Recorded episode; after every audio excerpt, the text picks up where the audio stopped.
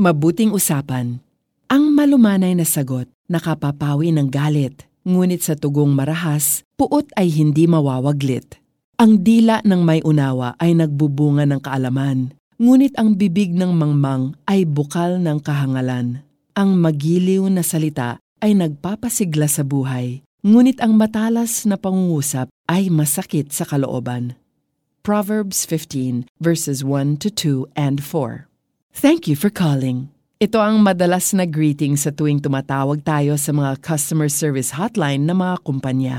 Hindi man natin nakikita ang tao sa kabilang linya, nalalaman natin kung magiliw ang pagtanggap nila sa mga tawag natin. Sa tono pa lang ng kanilang boses, way of speaking at salitang ginagamit, napapakiramdaman natin kung sila ba ay nakangiti, nakasimangot, masaya o galit. Kung minsan, dahil sa marahas na paraan ng pagsasalita, kahit na hindi ito sinasadya at maganda naman ang intensyon ng parehong nag-uusap, nauuwi ito sa hindi pagkakaunawaan o pag-aaway.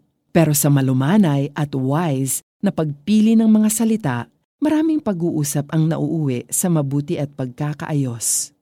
Sa Proverbs 15 verses 1 to 2 and 4, pinapaalalahanan tayo ng magandang bunga ng malumanay na sagot, pag-unawa at magiliw na salita.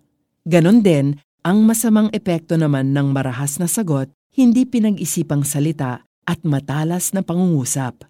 Kaya naman mahalagang matutunan natin ang tamang paraan ng pakikipag-usap, lalo na ngayon na marami na tayong paraan ng communication tulad ng face-to-face, phone calls, text messages, email, chat, o maging sa comments at posts natin sa social media. This can make or break our relationships. Kaya paalala din ng Colossians 4.6, Sikapin ninyong laging maging kaaya-aya at kapakipakinabang ang inyong pananalita sa kanila at matuto kayong sumagot ng tama sa sinumang nagtatanong. Magdasal tayo. Panginoon, salamat sa paalala ninyo na ingatan ko ang bawat salitang binibitawan ko at ang paraan ng pagsasabi nito.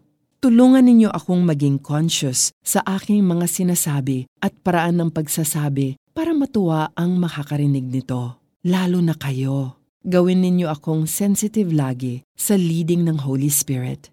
In Jesus' name, Amen. For our application, bago magsalita, pag-isipan kung ito ba ay kalugod-lugod sa Panginoon. Pag-isipan muna ang mga salitang gagamitin. Maging conscious din sa paraan ng inyong pananalita. Makakabuti rin kung magsasalita ng malumanay o dahan-dahan para ma-express mo ang nais mong sabihin ng mas malinaw. Ang malumanay na sagot nakapapawi ng galit, ngunit sa tugong marahas, puot ay hindi mawawaglit.